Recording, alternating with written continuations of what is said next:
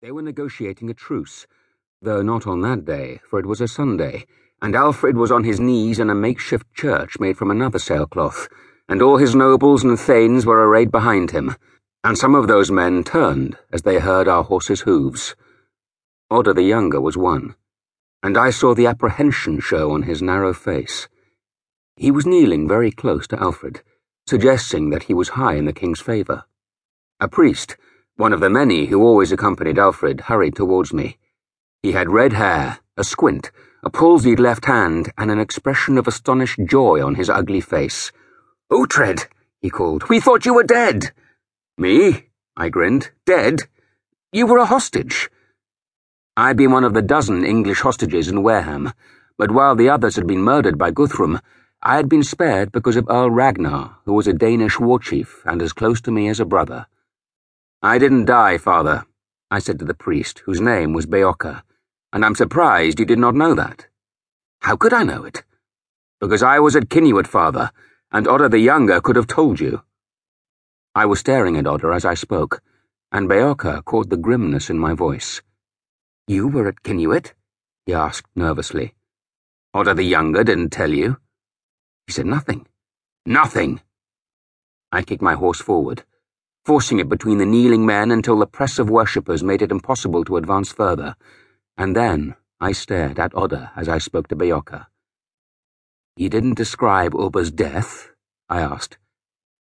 He says Ubba died in the shield wall, Beocca said, his voice a hiss, so that he did not disturb the liturgy, and that many men contributed to his death. Is that all he told you? He says he faced Ubba himself, Beocca said. So who do men think killed Lothbrokson? I asked. We can talk of these things later, Beocca said, but for now, Uhtred, join us in prayer. He used my name rather than calling me Lord because he had known me since I was a child.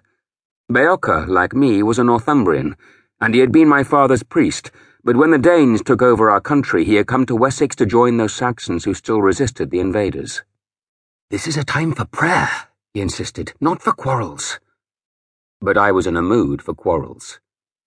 Who do you think killed Ubba Lothbrokson? I asked, and when Beocca did not answer, I provided the answer for him. You think Odda the Younger killed him? I could see that Beocca did believe that, and the anger surged in me. Ubba fought me man on man, I said, too loudly now, my sword against his axe, and at the end he was dead.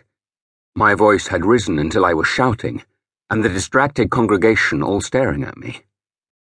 Alfred, reluctantly, stood and turned towards me as his wife, the pinched faced Ealhswith, hissed into his ear. Is there any man here, I shouted, who will deny that I, Uhtred of Bebbanburg, killed Ubba Lothbrokson in single combat? There was silence. I was staring at Odda the Younger, and some looked to him for a response, but he was struck dumb. Who killed Ubba? I shouted at him. This is not seemly, Alfred said angrily. This killed Ubba, I declared and drew serpent breath. And that was my next mistake. In the winter, while I was one of the hostages given to Guthrum, a new law had been passed in Wessex, a law which decreed that no man other than the royal bodyguards was to draw a weapon in the presence of the king. The law was not just to protect Alfred but also to prevent the quarrels between his great men becoming lethal. And I had broken the law so that his household troops were suddenly converging on me with drawn swords, until Alfred shouted for every man to be still. I could see the anger on his face. He had a narrow face with a long nose and chin, and a thin lipped mouth. He had not lived thirty years yet, but looked closer to forty. He was painfully thin, and his frequent illnesses had given his face a crabbed look but there was an undoubted authority in his eyes.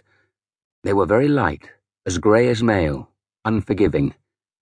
You have broken my peace, he said, and offended the peace of Christ. The tent was the king's private chapel, and Alfred made me wait there a long time. Then two men entered. One was Ethelwold, the king's nephew, who should have inherited Wessex's throne from his father except he had been reckoned too young. He gave me a sheepish grin, deferring to the second man who was heavy set, full bearded, and